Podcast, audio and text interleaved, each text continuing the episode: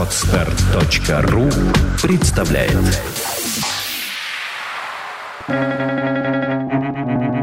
Свободное радио Компьюлента.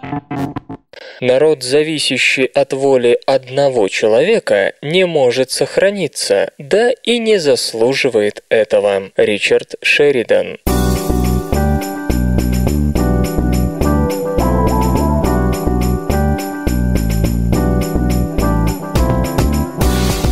Здравствуйте, в эфире волевой выпуск свободного радиокомпьюлента, и вы слышите одного Лёшу Халецкого.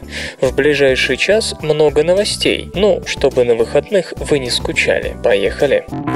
Наука и техника. Летом Китай отправит к орбитальной лаборатории пилотируемый корабль.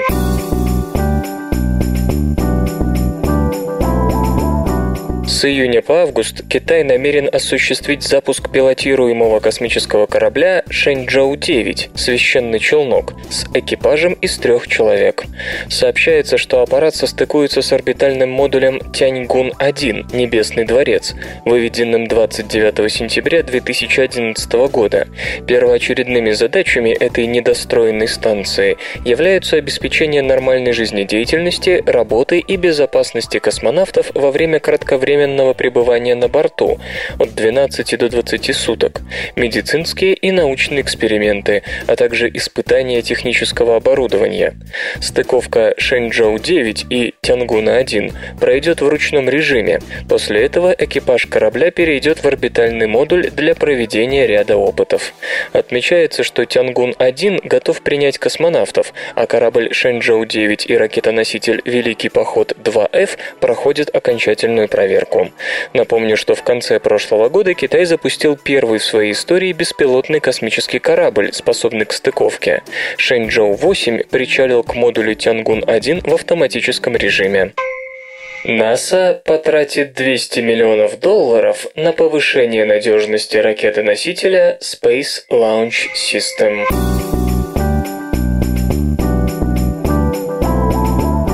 Разрабатываемая НАСА 130-тонная ракета-носитель Space Launch System, предназначенная для вывода проектируемого корабля «Орион», по требованию Конгресса США будет изучена на предмет новых инженерных концепций по повышению его надежности. Ассигнование на это составит 200 миллионов долларов, а исследования продлятся 30 месяцев.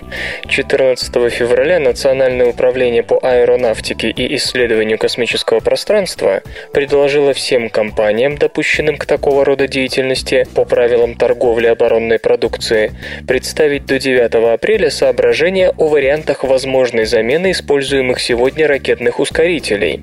В объявлении о тендере НАСА констатирует, ни один из существующих типов носителей не удовлетворяет нашим требованиям, выполнение которых необходимо для реализации космических миссий, запланированных на будущее. Ни на какие прорывные идеи при этом никто не рассчитывает. Частные компании должны лишь разработать новый концепт ракетных ускорителей, которые впишутся в НАСА требования для Space Launch System. Первые два запуска SLS, беспилотный в 2015 и пилотируемый в 2017, будут выполнены на пятисегментных версиях твердотопливных боковых ускорителей, использовавшихся для Space Shuttle. Кроме того, НАСА намерена разработать новые твердотопливные или жидкостные ракеты и увеличить при этом массу груза, который Space Launch System может вывести в космос. Кроме твердотопливных и кислородно-водородных разгонных ступеней, американцы заинтересованы и в керосиново-кислородных двигателях для первой ступени, используемых для отрыва ракетоносителя от стартовой площадки. Из основных вариантов ракетных двигателей, применимых для тендера, отмечу советский РД-180. Двигатель американской ракеты-носителя «Атлас-5», советский же НК-33, применяемый в разрабатываемом американцами ракетоносителе «Антарес», и, наконец, американский F-1. Да-да, тот самый, который ставили на «Сатурн-5». У вас тоже ощущение, что вы попали в музей космонавтики? У НАСА тоже. Но проблема в том, что новых, мощных и эффективных двигателей такого типа не делали со времен лунной гонки. Да, заявлено также, что ступени должны быть не выше выше 72 и не шире 20 метров, чтобы их можно было доставить к сборочным мощностям космического центра Кеннеди. Кроме того, ускорение при выводе на орбиту не должно превышать 4G, а мгновенное давление на площадку 800 фунтов на квадратный фут. Итоги конкурса новых и плодотворных идей НАСА планируют подвести к 1 октября 2012 года. Впервые в древних звездах обнаружен Теллур.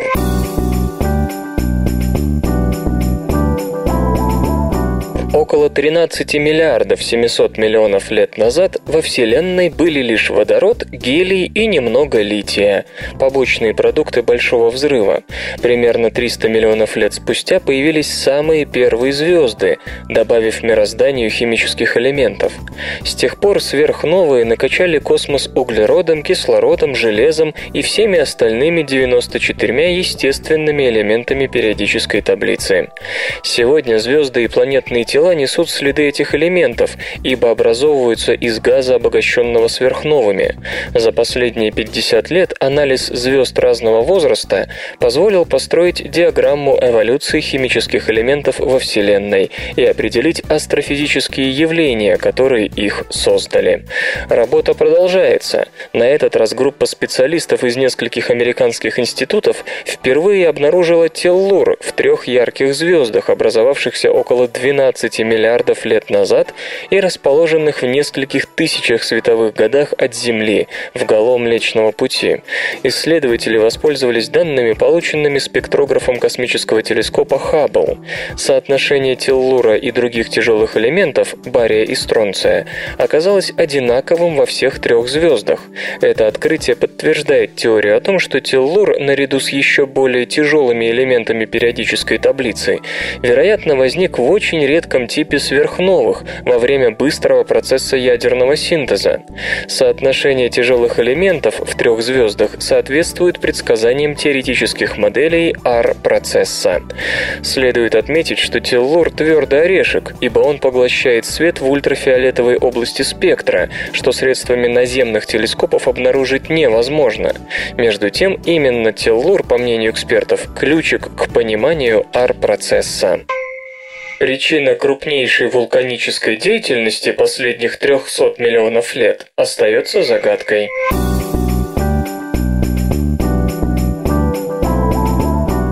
Крупнейший пример вулканизма последних 300 миллионов лет, возможно, не был вызван метеоритом.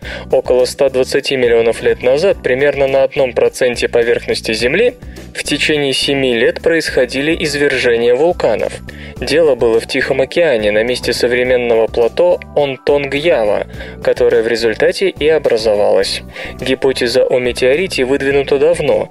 Для ее проверки ученые проанализировали породы Горко-Ачербара в Центральной Италии, в те времена связанные с областью извержения. Исследователи сосредоточились на платиновой группе элементов, то есть платине, иридии, рутении, родии, палладии и осмии, которые имеют схожие физические и химические свойства. Эти элементы более распространены в метеоритах, чем в земной коре, и их присутствие может поэтому служить сигналом столкновений с внеземным объектом. Играет роль и отношение концентрации этих элементов друг к другу. Так платина и иридий соотносятся как два к одному в породах внеземного происхождения. Анализ не нашел никаких свидетельств в пользу метеоритной кибо гипотезы. На данный момент результаты показывают, что это событие было вызвано внутренними процессами, говорит соавтор исследования Мариса Техада из Японского агентства морской геологической науки и техники. Земля видела множество извержений, которые, по-видимому, были вызваны исключительно внутренними причинами. Какими именно? Ответ на этот вопрос должно дать изучение других пород Тихого океана и Северной Америки. Софт и безопасность. Microsoft, возможно, расскажет о новой версии Windows Phone на выставке Mobile World Congress 2012.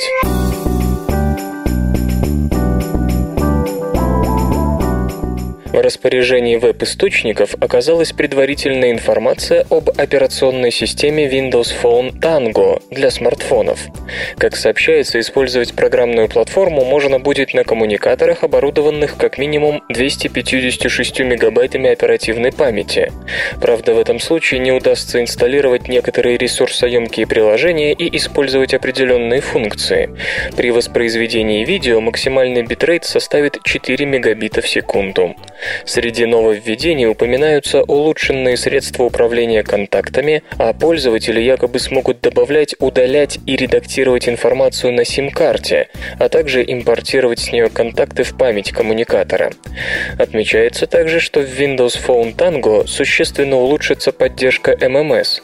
В одно сообщение пользователи смогут добавлять несколько вложений, в том числе видео из галереи камеры, голосовые заметки и мелодии звонка.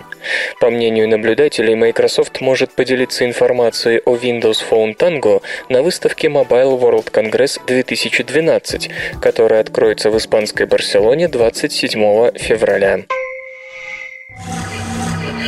Эти забавные ученые как это ни странно, Александр Белл, получивший патент на первый практически пригодный телефон, не испытывал любви к своему детищу и запретил устанавливать аппараты в своем доме. От телефонных компаний эта неприязнь создателя телефона, конечно, скрывалась, и только незадолго до смерти сам Белл раскрыл ее в речи, произнесенной в Майами. «Когда у меня в голове начинает выкристаллизовываться новая техническая идея, — сказал он, — мой ум напоминает идеально гладкую водную поверхность. Внезапно раздавшийся телефонный звонок для тонкого, скрытно протекающего творческого процесса – это все равно, что кирпич, брошенный в водную поверхность. Я не могу позволить себе роскошь то и дело прерывать ход своих мыслей. Если уж я думаю, то не хочу, чтобы меня беспокоили по какому-то бы то ни было поводу. Сообщения могут подождать, а идеи – никогда. Наука и техника. Сардинские каменные воины восстали из праха.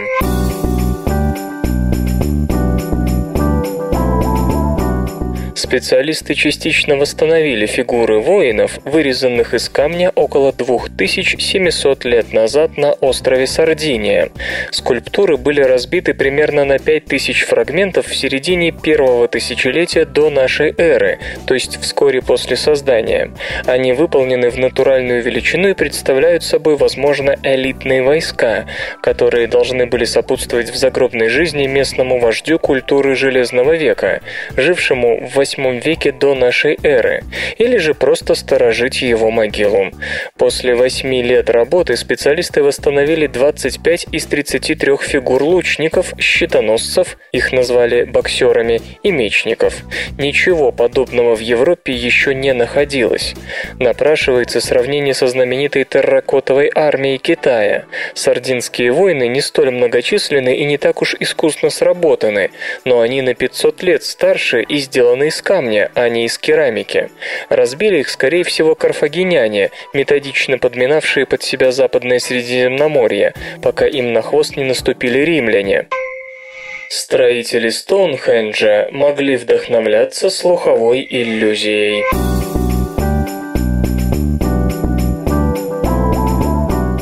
Строители Стоунхенджа руководствовались задачей воссоздания интерференционной картины, утверждает американский ученый Стивен Уоллер.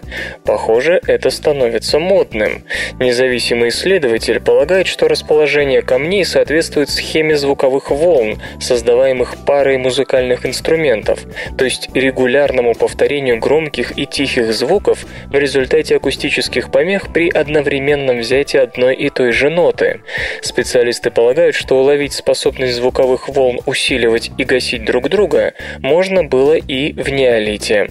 И древнему человеку, мышление которого было обусловлено мифологической моделью мира, могло показаться, продолжает рассуждать ученый, что между слушателем и инструментами находится невидимый объект – мистика. Господин Уоллер снабдил две флейты воздушным насосом, дабы они играли непрерывно, и начал ходить кругами. Действительно, звук то затихал, то усиливался. Затем этот эксперимент повторили добровольцы с завязанными глазами. Им показалось, что между источником звука и ухом время от времени встают какие-то препятствия. Исследователь полагает, что древние обитатели Британии могли танцевать под две волынки, и по мере того, как люди двигались по кругу, звук точно так же то затихал, то усиливался, как будто между музыкантами и танцующими на равном расстоянии друг от друга стояли, скажем, невидимые деревья или камни. Этот эффект, по мнению ученого, и пытались воспроизвести строители Стоунхенджа, ибо он мог показаться древним людям сверхъестественным, как будто дало о себе знать что-то из тонкого мира. Прямо свирель у порога зари, однако. Соответственно, в центре Стоунхенджа господин Уоллер помещает музыкантов, тогда как участники обряда должны были обходить сооружение по кругу, испытывая некий мистический опыт, вероятно, приобщение к тайнам мироздания, невыразимым иным способом. Прекрасно понимая, что гипотеза смахивает на обыкновенную спекуляцию, господин Уоллер подкрепляет ее ссылкой на местные легенды. Некоторые мегалиты звались в народе камнями волынщиков. Рассказывали также о невидимых башнях из воздуха и двух волынщиках, которые заманивали дев в круг, а потом обращали их в камни. Это не первое предположение о том, что строители Стоунхенджа знали толк в акустике. В 2009 году Руперт Тилл из Хаддерс Маnsфилдского университета Великобритания с помощью компьютерного анализа показал, что удары барабанов и пение должны были резонировать от камней. Восстановлен звук, которым пугали верующих жрецы Чавин де Уантар.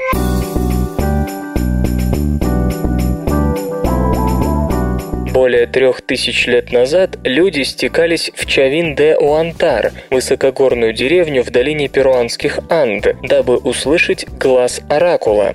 И действительно, он говорил, и этот звук удалось восстановить. На ежегодном собрании Американской ассоциации содействия развитию науки группа исследователей представила доказательства того, что культура Чавин и, возможно, другие древние культуры владела акустическими приемами, которым позавидовали позавидовали бы инженеры современных концертных залов. Чавин де Уантар состоит из террас, площадей, богато украшенных мегалитов и храма. Существует множество доказательств того, что это место использовалось для религиозных обрядов. Среди них барельефы мощных животных – ягуаров, кондоров и змей, изображения галлюциногенных растений и находки инструментов, с помощью которых последние готовили к употреблению. Частью внутренней архитектуры является сложный многоуровневый лабиринт с влияющими на акустику длинными коридорами и лестницами, которые достаточно хорошо сохранились, чтобы можно было понять, что слышали древние люди. Более того, в деревне раскопаны трубы из раковин. По всей видимости, в них и дудели, что и продемонстрировала на конференции Мириам Калар из Стэнфордского университета. В 70-х годах прошлого века один перуанский археолог открыл большой канал в Чавинде-Уантар, со встроенными террасами. Он предположил, что вся эта конструкция предназначалась для усиления звука несущейся воды. Госпожа Калар и ее коллеги подозревают, что для создания звуковых эффектов проектировалась и строилась иная часть Чавин-де-Уантар.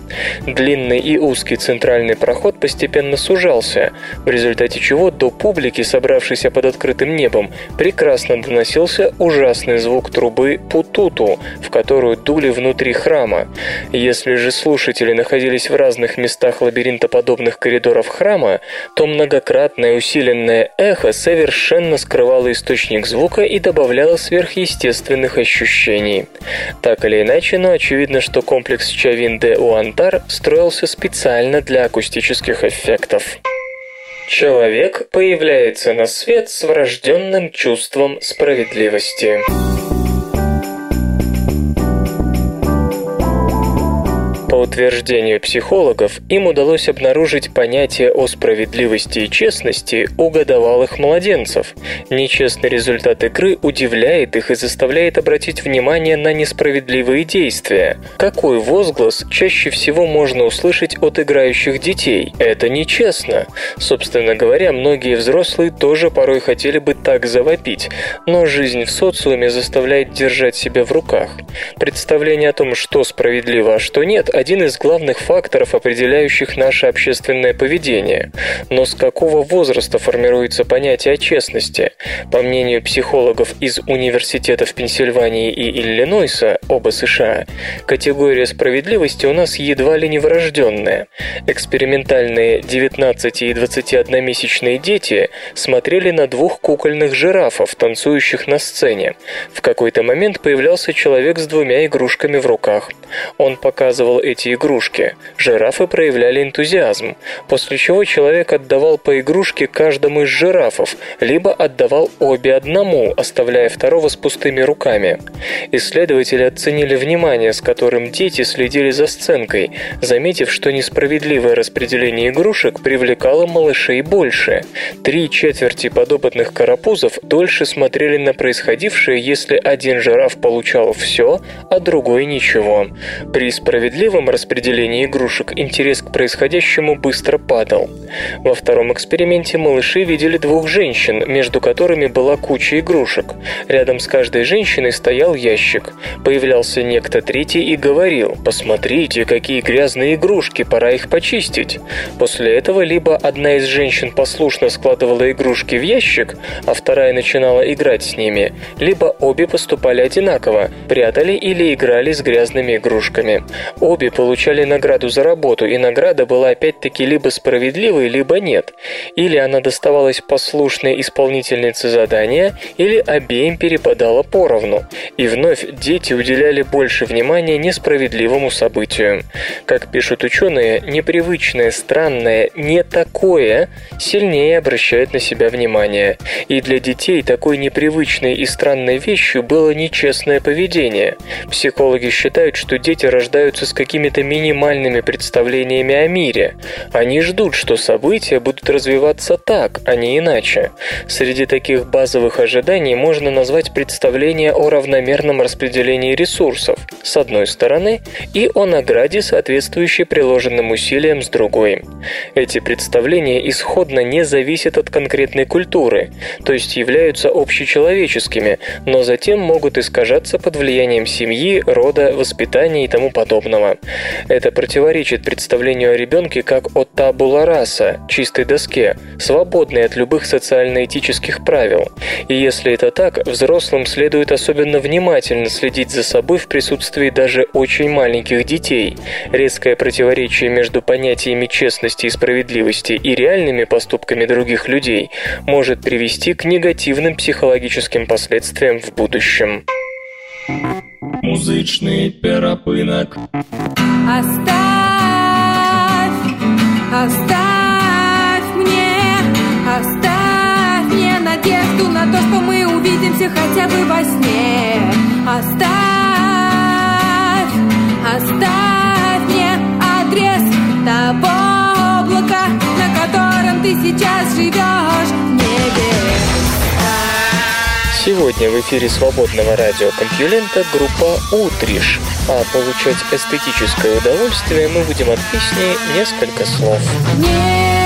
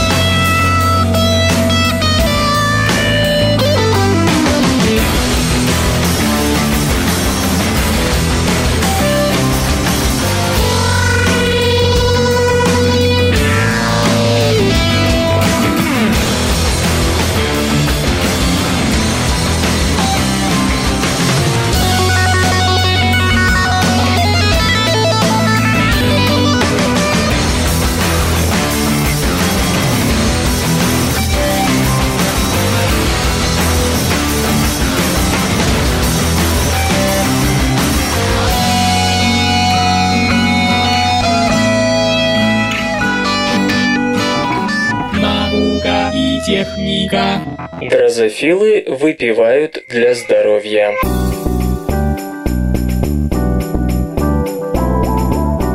Спирт служит плодовым мушкам лекарством, избавляющим их от паразитических ос.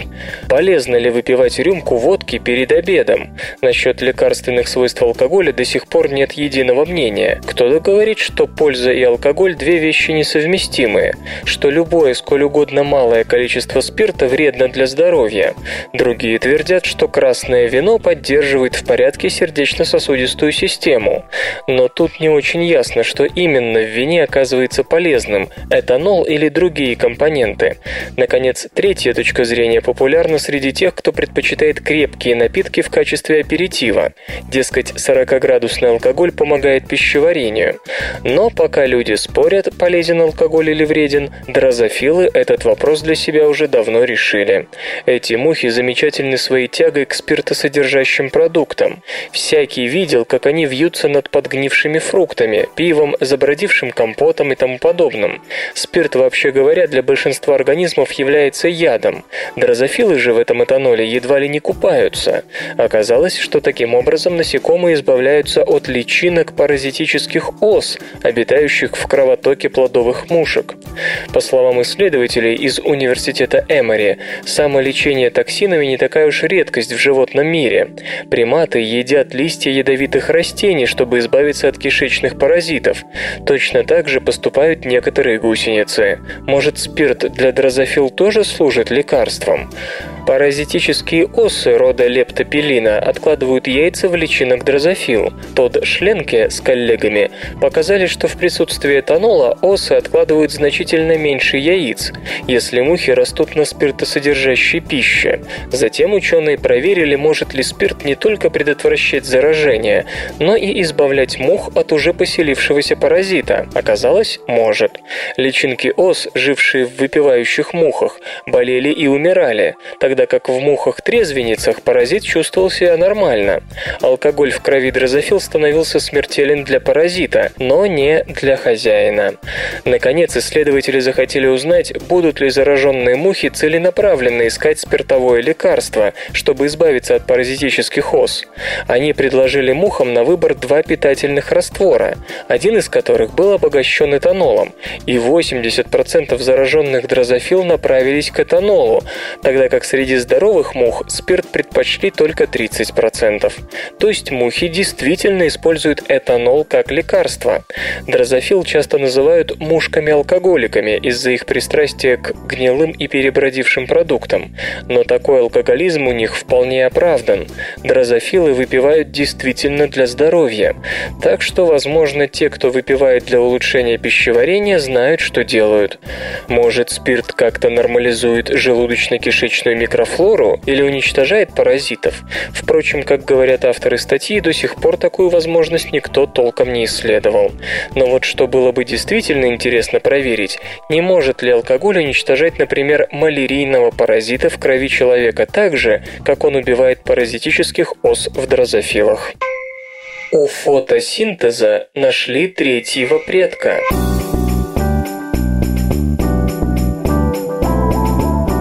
Объединение цианобактерий с хозяйской клеткой, которое привело к образованию хлоропластов, происходило при участии третьего участника – паразитической бактерии, осуществлявшей перенос генов между симбионтами.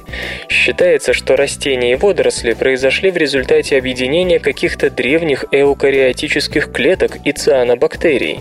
Цианобактерии обладали способностью к фотосинтезу и служили пищей другим древнейшим одноклеточным. В какой-то момент хищники хищники перестали съедать пойманные цианобактерии, оставляя их жить внутри себя.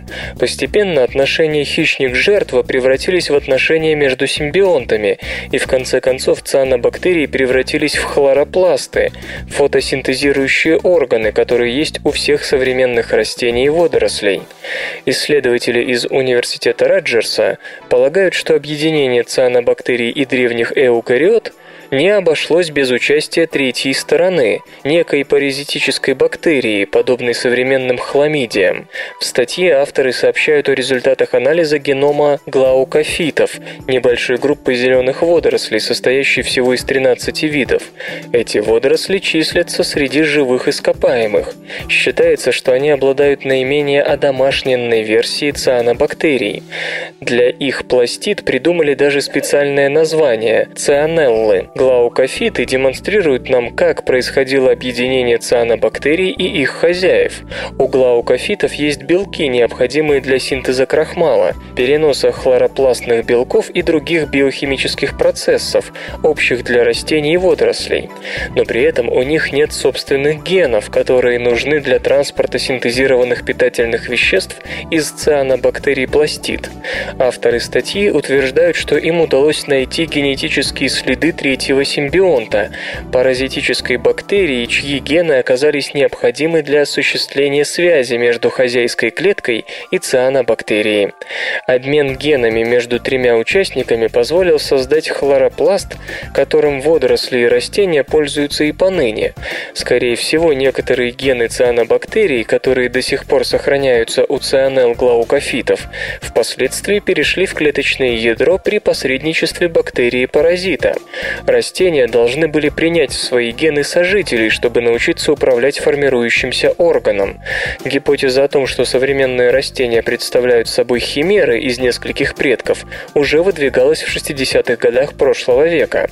Но получить аргументы в ее пользу смогли только сейчас. Что до причин, которые заставили древних одноклеточных эукариот предложить бактериям симбиоз, то они остаются загадкой. Возможно, как полагают ученые, миллиард 600 миллионов лет назад резко сократилось количество пищи, и голодающим одноклеточным пришлось подумать о смене стратегии выживания. Сколько у каждого из нас неработающих генов?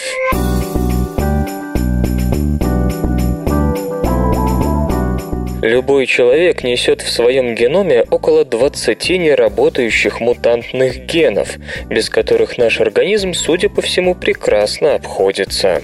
Результаты изысканий ученых из десятков научных центров США и Европы говорят о том, что среди людей нет ни одного с абсолютно здоровым геномом. У каждого в среднем есть 100 генов с мутациями, и 20 таких генов совершенно не работают. Узнать об исследовании во всех подробностях можно из статьи, опубликованной в журнале Science. Работы по секвенированию и анализу индивидуальных геномов начались пять лет назад. И почти сразу же исследователи увидели, что у любого человека есть какие-нибудь отклонения в ДНК. Но метод, с помощью которого прочитывают ДНК, грешит неточностями, поэтому львиная доля времени ушла на перепроверку получаемых результатов. Всего было проанализировано 185 геномов людей разных этнических этнических групп, и первоначально в них было найдено 2951 мутация. После отделения методических артефактов количество мутаций сократилось до 1285. Так и вышло, что каждый человек в среднем имеет сотню дефектов ДНК. Некоторые из этих мутаций приходятся на гены, повреждения в которых приводят к ряду известных заболеваний. Но в таких случаях мутация поражает только одну копию гена, вторая же продолжает нормально нормально работать, так что болезнь не развивается. И все же у каждого из нас оказывается около 20 вовсе не работающих генов, у которых мутациями выключены обе копии. Это необычайно высокое количество, и ученые полагают, что эти гены либо не имеют никакой критической полезной функции, так что ими можно легко пренебречь, либо их деятельность вообще вредна для организма, и поэтому мутации в них весьма кстати. Само по себе наличие неработающих общих мутантных генов в геноме не такой уж сюрприз. Мы постоянно испытываем на себе влияние целой кучи мутагенных факторов, как внешних, так и внутренних. В этом смысле среди всех живых организмов нет ни одного генетически здорового. Но удивительно столь большое число генов, без которых мы можем легко прожить.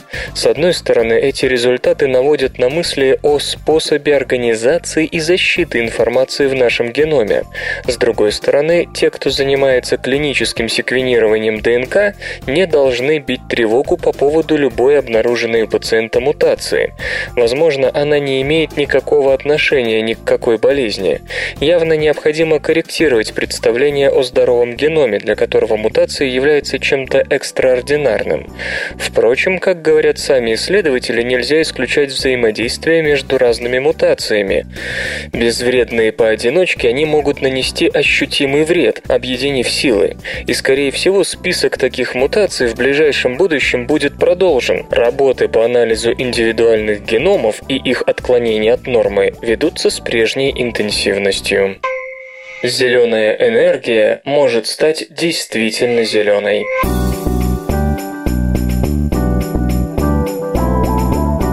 Несколько лет назад впервые был зафиксирован факт получения электричества от живого растения, но только сейчас исследования ряда американских, голландских и японских ученых подошли к точке, где стала ясна возможность коммерциализации бактериальных топливных элементов, питающихся от продуктов жизнедеятельности растений. Такие БТЭ одновременно вырабатывают электричество и снижают образование парниковых газов. Американец Гордон Уэйлд изобретатель из Иллинойса, первым обнаружил в 2006 году, что металлический гвоздь, вбитый в дерево и соединенный проводком с металлической же пластиной, закопанной в землю, играет роль анода, по которому электроны устремляются к пластине катоду. Теоретическое объяснение этому необычному факту дал физик Андреас Мершин из Массачусетского технологического института. В почве оказалось больше положительно заряженных ионов водорода, чем в дереве. По сути, энергия бралась из побочных последствий фотосинтеза, осуществляемого деревом. Но электричество при этом вырабатывалось весьма немного, и самостоятельным источником энергии такой топливный элемент стать не мог. Берт Хаммелерс, исследователь из Вагенининского университета Нидерланды, подошел к проблеме с противоположной стороны. Его работа на эту тему недавно появилась в журнале Bioresource Technology. Целью ученого было создание бактериальных топливных топливных элементов, но не таких, как нынешние, для переработки мусора и биоотходов, а автономных, не требующих систематической подпитки. Господин Хаммелерс задался вопросом, где можно найти больше всего бактерий, не зависящих от внешней топливной подпитки. Этим местом оказалась почва. Почвенные бактерии получают около 50% углеводов, вырабатываемых растениями в процессе фотосинтеза. Аэробные бактерии разлагают углеводы, образующиеся при этом ионы водорода соединяются с кислородом. Итог – молекулы воды. Вывод – как источник энергии аэробы не годятся. Поэтому исследователь обратил внимание на анаэробные бактерии, живущие в заболоченных почвах, где нет свободного кислорода. Он укладывал электроды рядами, засыпая пространство между ними смоченными мелкими графитовыми гранулами, играющими роль анода. После ряда опытов ему и биотехнологу Давиду виду стрику удалось поднять энергоотдачу с 0,2 Вт с 1 квадратного метра до 0,5 Вт. Господин Стрик настолько воодушевился полученными результатами, что даже основал компанию Plant E, с помощью которой надеется коммерциализовать новые бактериальные топливные элементы. Между тем, усилия голландских ученых были замечены, и сейчас они работают по программе ЕС Plant Power, намереваясь поднять отдачу до 3,2 Вт на квадратный метр. И даже с половины от этой цифры квадратный метр травяной крыши, что в Голландии почти общее место, сможет вырабатывать 14 киловатт-часов в год, а с крыши в 50 квадратных метров 700 киловатт-час, что составляет 20% от ежегодного потребления средней голландской семьи. Как Стрик и Хаммелерс намерены получить такие результаты? Во-первых, есть растения, у которых основная часть массы расположена в почве, Туда же они выделяют до 80% избыточных для себя углеводов. Особенно привлекательна в этом смысле обычная сахарная свекла.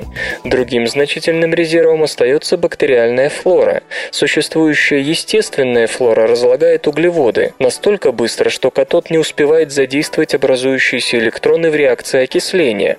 Подбор другой анаэробной флоры, по мнению исследователей, способен значительно повысить энергоотдачу. Сами электростанции можно располагать в любом болоте, на территориях, не имеющих никакого хозяйственного значения.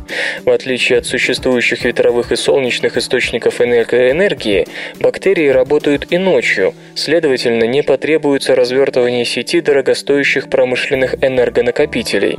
Сходными идеями руководствуется и Казуия Ватанабе, биолог из Токийского университета. Располагая электроды на затопленных рисовых чеках, он рассчитывает не только получить электричество, но и снизить негативные эффекты глобального потепления. Как отмечает Уилли Гермстрайт из Гентского университета, эта инициатива особо интересна потому, что заливные рисовые поля производят до 20% ежегодных выбросов метана, одного из сильнейших парниковых газов.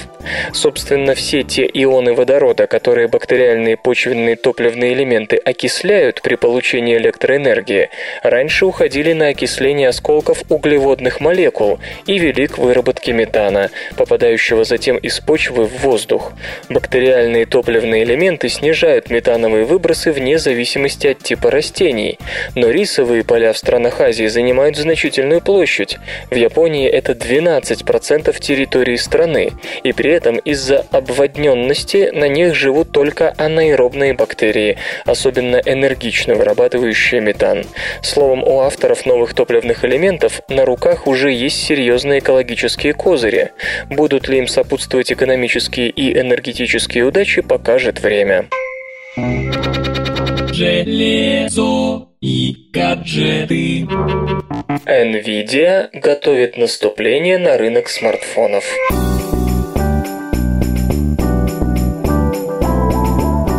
Nvidia рассчитывает на скорое появление бюджетных коммуникаторов, цена которых составит около 160 долларов.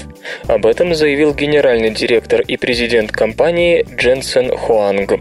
По его словам, в основу смартфонов ляжет система на чипе Tegra второго поколения. Она включает двухъядерный процессор ARM Cortex-A9 с частотой до 1 ГГц. Обеспечивается возможность использования камер, имеющих разрешение до 12 миллионов пикселов, и дисплеев с разрешением до 1920 на 1080 точек. В дополнение к Tegra 2 аппараты получат недорогой 3G модем. Роль программной платформы на смартфонах, по всей видимости, сыграет вездесущая операционная система Android. Сроки выпуска коммуникаторов на базе Tegra 2 господин Хуанг уточнять не стал. К слову, на скорой выставке Mobile World Congress 2012 будут представлены смартфоны, оснащенные чипами Tegra третьего поколения. Этот процессор включает четыре основных вычислительных ядра с частотой до 1,5 ГГц, вспомогательное низковольтное ядро и графический контроллер GeForce. Факты и фактики. Знаете ли вы, что через 5 месяцев после того, как в Италии запретили курение в общественных местах, на 11% уменьшилось поступление больных с инфарктом в больницы. Причем число заболевших курильщиков уменьшилось только на 0,7%. А в основном от этой меры улучшилось здоровье некурящих, которые не по своей воле дышали чужим табачным дымом. Наука и техника. ВВС США начали закупки переносного дрона Switchblade.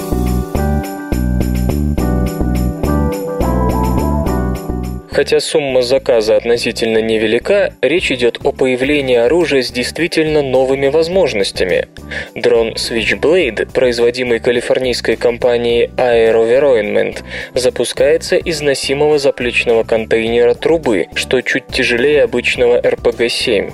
При этом беспилотный летательный аппарат позволяет наземному оператору полноценно разведать и или атаковать цель вне прямой видимости в любое время суток. Электромотор обеспечивает дрону едва ли не полную бесшумность, а значит внезапность применения. Сумма заказа 4 миллиона 200 тысяч долларов. Но ведь и Су-25 в Афганистане вначале было всего несколько штук. ВВС США фактически планирует для Switchblade развернутые войсковые испытания в боевых условиях. Кроме того, новый малый беспилотник сам по себе относительно дешев, поэтому по заказу будет поставлен не один десяток комплектов Switchblade. Каждый из них состоит из станции наземного управления и контейнера с беспилотным летательным аппаратом. Впрочем, слово «станция» здесь не очень подходит. Оператор управляет беспилотным летательным аппаратом через устройство размером с обычный прибор наблюдения. Switchblade запускается по минометному из контейнера трубы с тихим хлопком. После этого он разворачивает тандемные крылья и начинает передавать оператору видеосигнал с оптической камерой днем или инфракрасной ночью. У него нет привычного авиационного двигателя. Его электромотор работает от литий-ионных батарей. При этом шумность заявляется разработчиками на уровне так называемого бесшумного оружия спецназа. Иными словами, в ночи его применение будет внезапным. Беспилотный летательный аппарат может выполнять разведывательные задачи, но это не главная его функция. Считается, что после обнаружения с его помощью цели оператор отдаст команду на ее уничтожение, после чего дрон в автоматическом режиме взведет боевую часть и направится к цели. Если оператор передумает, даже пусть и в последний момент, он может отменить уничтожение прежнего объекта и перенацелить уже взведенный Switchblade на другой, или вовсе отменить атаку и вернуться к разведке. Вес фугасного заряда не сообщается, хотя можно предположить, что он не превысит пары килограммов взрывчатки. Отказ от осколочной боевой части предположительно вызван стремлением Aeroveroinment и его субподрядчика позиционировать Switchblade как высокоточное оружие с минимальным риском поражения объектов, находящихся вблизи цели. Дело в том, что носимое оружие лучше всего использовать в ротном звене, а значит в зоне непосредственного боевого контакта с противником. Именно здесь самые оснащенные армии мира становятся на один уровень с темнокожими подростками с автоматом Калашникова. Обычные средства огневой поддержки, штурмовики или артиллерию, применять нельзя, когда бои ведут на разных этажах одного здания или если расстояние между позициями менее 30 метров. Пулеметы, гранатометы и прочее, благодаря экстремально низкой стоимости и большому ресурсу РПГ-7, сейчас есть едва ли не в каждой сомалийской или афганской деревне.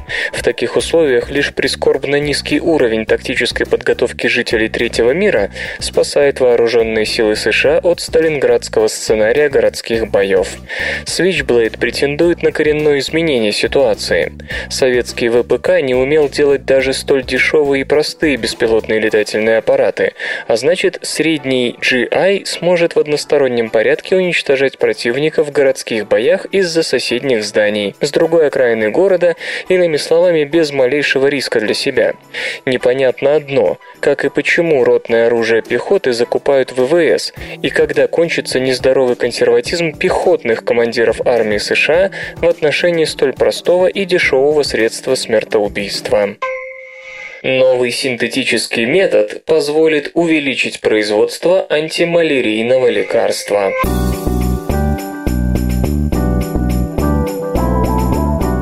Немецкие ученые разработали новый синтетический метод получения ключевого антималярийного препарата артемизинина. Открытие способно резко снизить цену лекарства и, как следствие, по меньшей мере учетверить объемы его производства, что позволит спасти немало людей в беднейших странах. Химикам из Института Макса Планка удалось предложить метод, позволяющий легко и просто конвертировать бросовый полупродукт природного синтеза, артемизининовую кислоту, в антималярийный препарат артемизинин. Артемизинин – природное вещество, которое может быть получено синтетически из простых коммерчески доступных веществ в 12 стадий по методу, предложенному в 1982 году. Полный синтез артемизинина чрезвычайно дорог, а потому единственным доступным источником этого очень эффективного средства служит сама природа, как, кстати, и в случае с таксолом, несколько различных путей синтеза которого предложенных группами Николау, Холдена и Данишевского, требуют около 40 стадий и остаются украшением синтетической органической химии, но абсолютно неприменимы в массовом производстве. Артемизинин экстрагируют из однолетней полыни, сорное растение из Юго-Восточной Азии, веками использующееся там в китайской медицине. Содержание артемизинина в природном сырье невелико, и на каждую часть экстрагированного лекарственного средства приходится находится 10 частей артемизининовой кислоты, традиционно отбрасываемой. Хорошо хоть что это трава. Для получения сотен миллиграмм такого же таксола приходилось пилить хвойное дерево и делать вытяжку из его коры. И так продолжалось до тех пор, пока Роберт Холтон не сделал то же самое, что и герои этой заметки. Все предыдущие попытки конвертировать кислоту в нужный продукт, используя в качестве триггера облучение ультрафиолетом, полностью провалились. Как оказалось, все дело было в объеме. Жадные фармацевтические компании пытались проводить синтез сразу в огромном реакторе, и эффективности облучения сквозь всю эту реакционную массу попросту не хватало. Как бы там ни было, не желая тратить ни одного лишнего доллара на ненужные исследования, использование артемизининовой кислоты в промышленном синтезе было признано нерентабельным. Но все гениальное просто. Немецкие ученые, руководимые выдающимся химиком Петером Зейбергером, решили максимально максимально уменьшить объем элементарной реакции, но проводить ее в потоке для получения значительных количеств продукта на выходе. Так был создан аппарат размером с чемоданчик для путешествий налегке. Он включает в себя небольшую помпу, прокачивающую раствор необходимых ингредиентов по тонкой трубке, многократно обвитой вокруг ультрафиолетовой лампы. Весь процесс конвертации занимает 4,5 минуты, от кислоты до конечного лекарства. Технология позволяет конвертировать около 40% ранее отбрасываемой артемизининовой кислоты в артемизинин, что в 4 раза больше того, что дает природа. Господин Зейбергер утверждает, что коммерческий прототип машины, разработанный его группой, будет доступен через 6 месяцев по цене около 100 тысяч евро. Считается, что 400 таких аппаратов удовлетворили бы готовый мировой спрос на артемизинин. Сегодня одна доза артемизинина обходится в 10 10 долларов, и это очень серьезная сумма для беднейших стран Африки, где проблема малярии особенно остра. Фонд Билла Клинтона, закупая препарат по этой цене, затем продает его по 50 центов в тех местах, где в лекарстве нуждаются больше всего. Использование немецкого аппарата наряду с обычной экстракцией природного продукта могло бы позволить снизить закупочную цену и автоматически увеличить объемы поставок артемизинина в 5 раз. Нанотехнологии превратят растения в обычный пластик.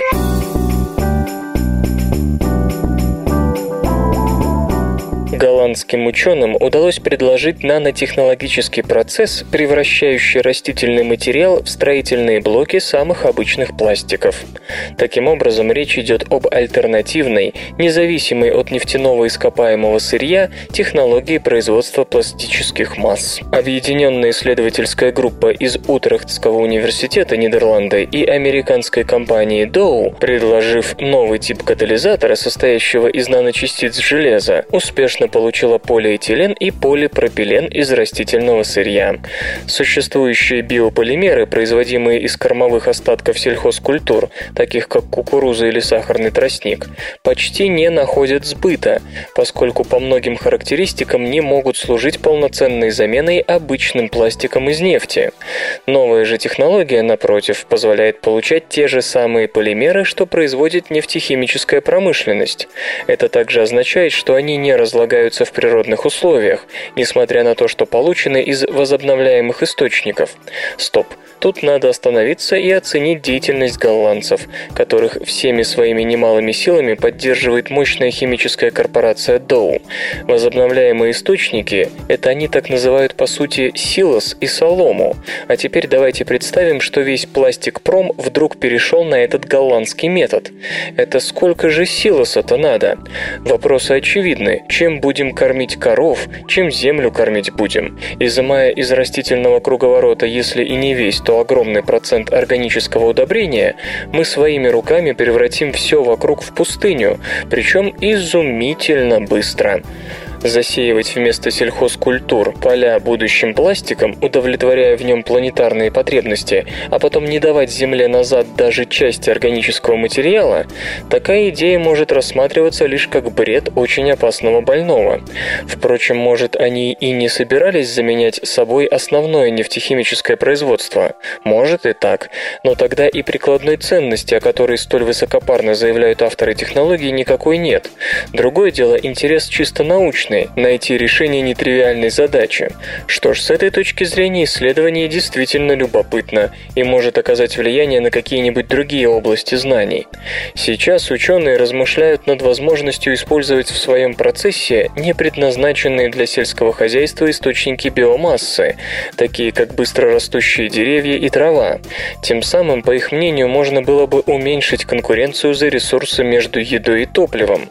Понятно, что о еде для самой Земли никто не думает, пусть сама научится генерировать органику из глинозема. Но от лирики к деталям. Голландский катализатор состоит из наночастиц, отделенных друг от друга на углеродном нановолокне. В ходе лабораторных тестов катализатор показал высокую эффективность конвертации биомассы в этилен и пропилен. Точнее сказать, не самой биомассы, а производного синтетического газа, который представляет собой смесь водорода и монооксида углерода, полученного в другом каталитическом процессе, а не по голландской технологии. Вот именно реакцию водорода и СО с выходом этилена и пропилена катализирует нидерландский железный нанокатализатор. Его преимущество в том, что вместо протекания обычной для такой смеси реакции Фишера-Тропша, приводящей к получению алканов, синтетическое топливо биодизель, происходит образование вполне определенных непредельных углеводородов – алкенов, обычно побочный минорный продукт реакции Фишера-Тропша. Исследователи отмечают, что реакция протекает без образования больших количеств метана, характерного для других каталитических процессов, использующих крупные частицы железа. Теперь ученые планируют увеличить объемы производства железного катализатора, обратившись к помощи специалистов из Johnson Matthey, ведущего поставщика автомобильных конвертеров. Свободное радио Компьюлента.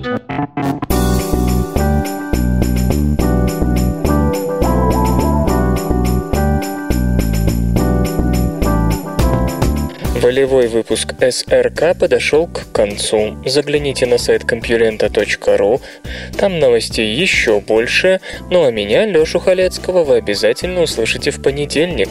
Обещаю и держите себя в руках.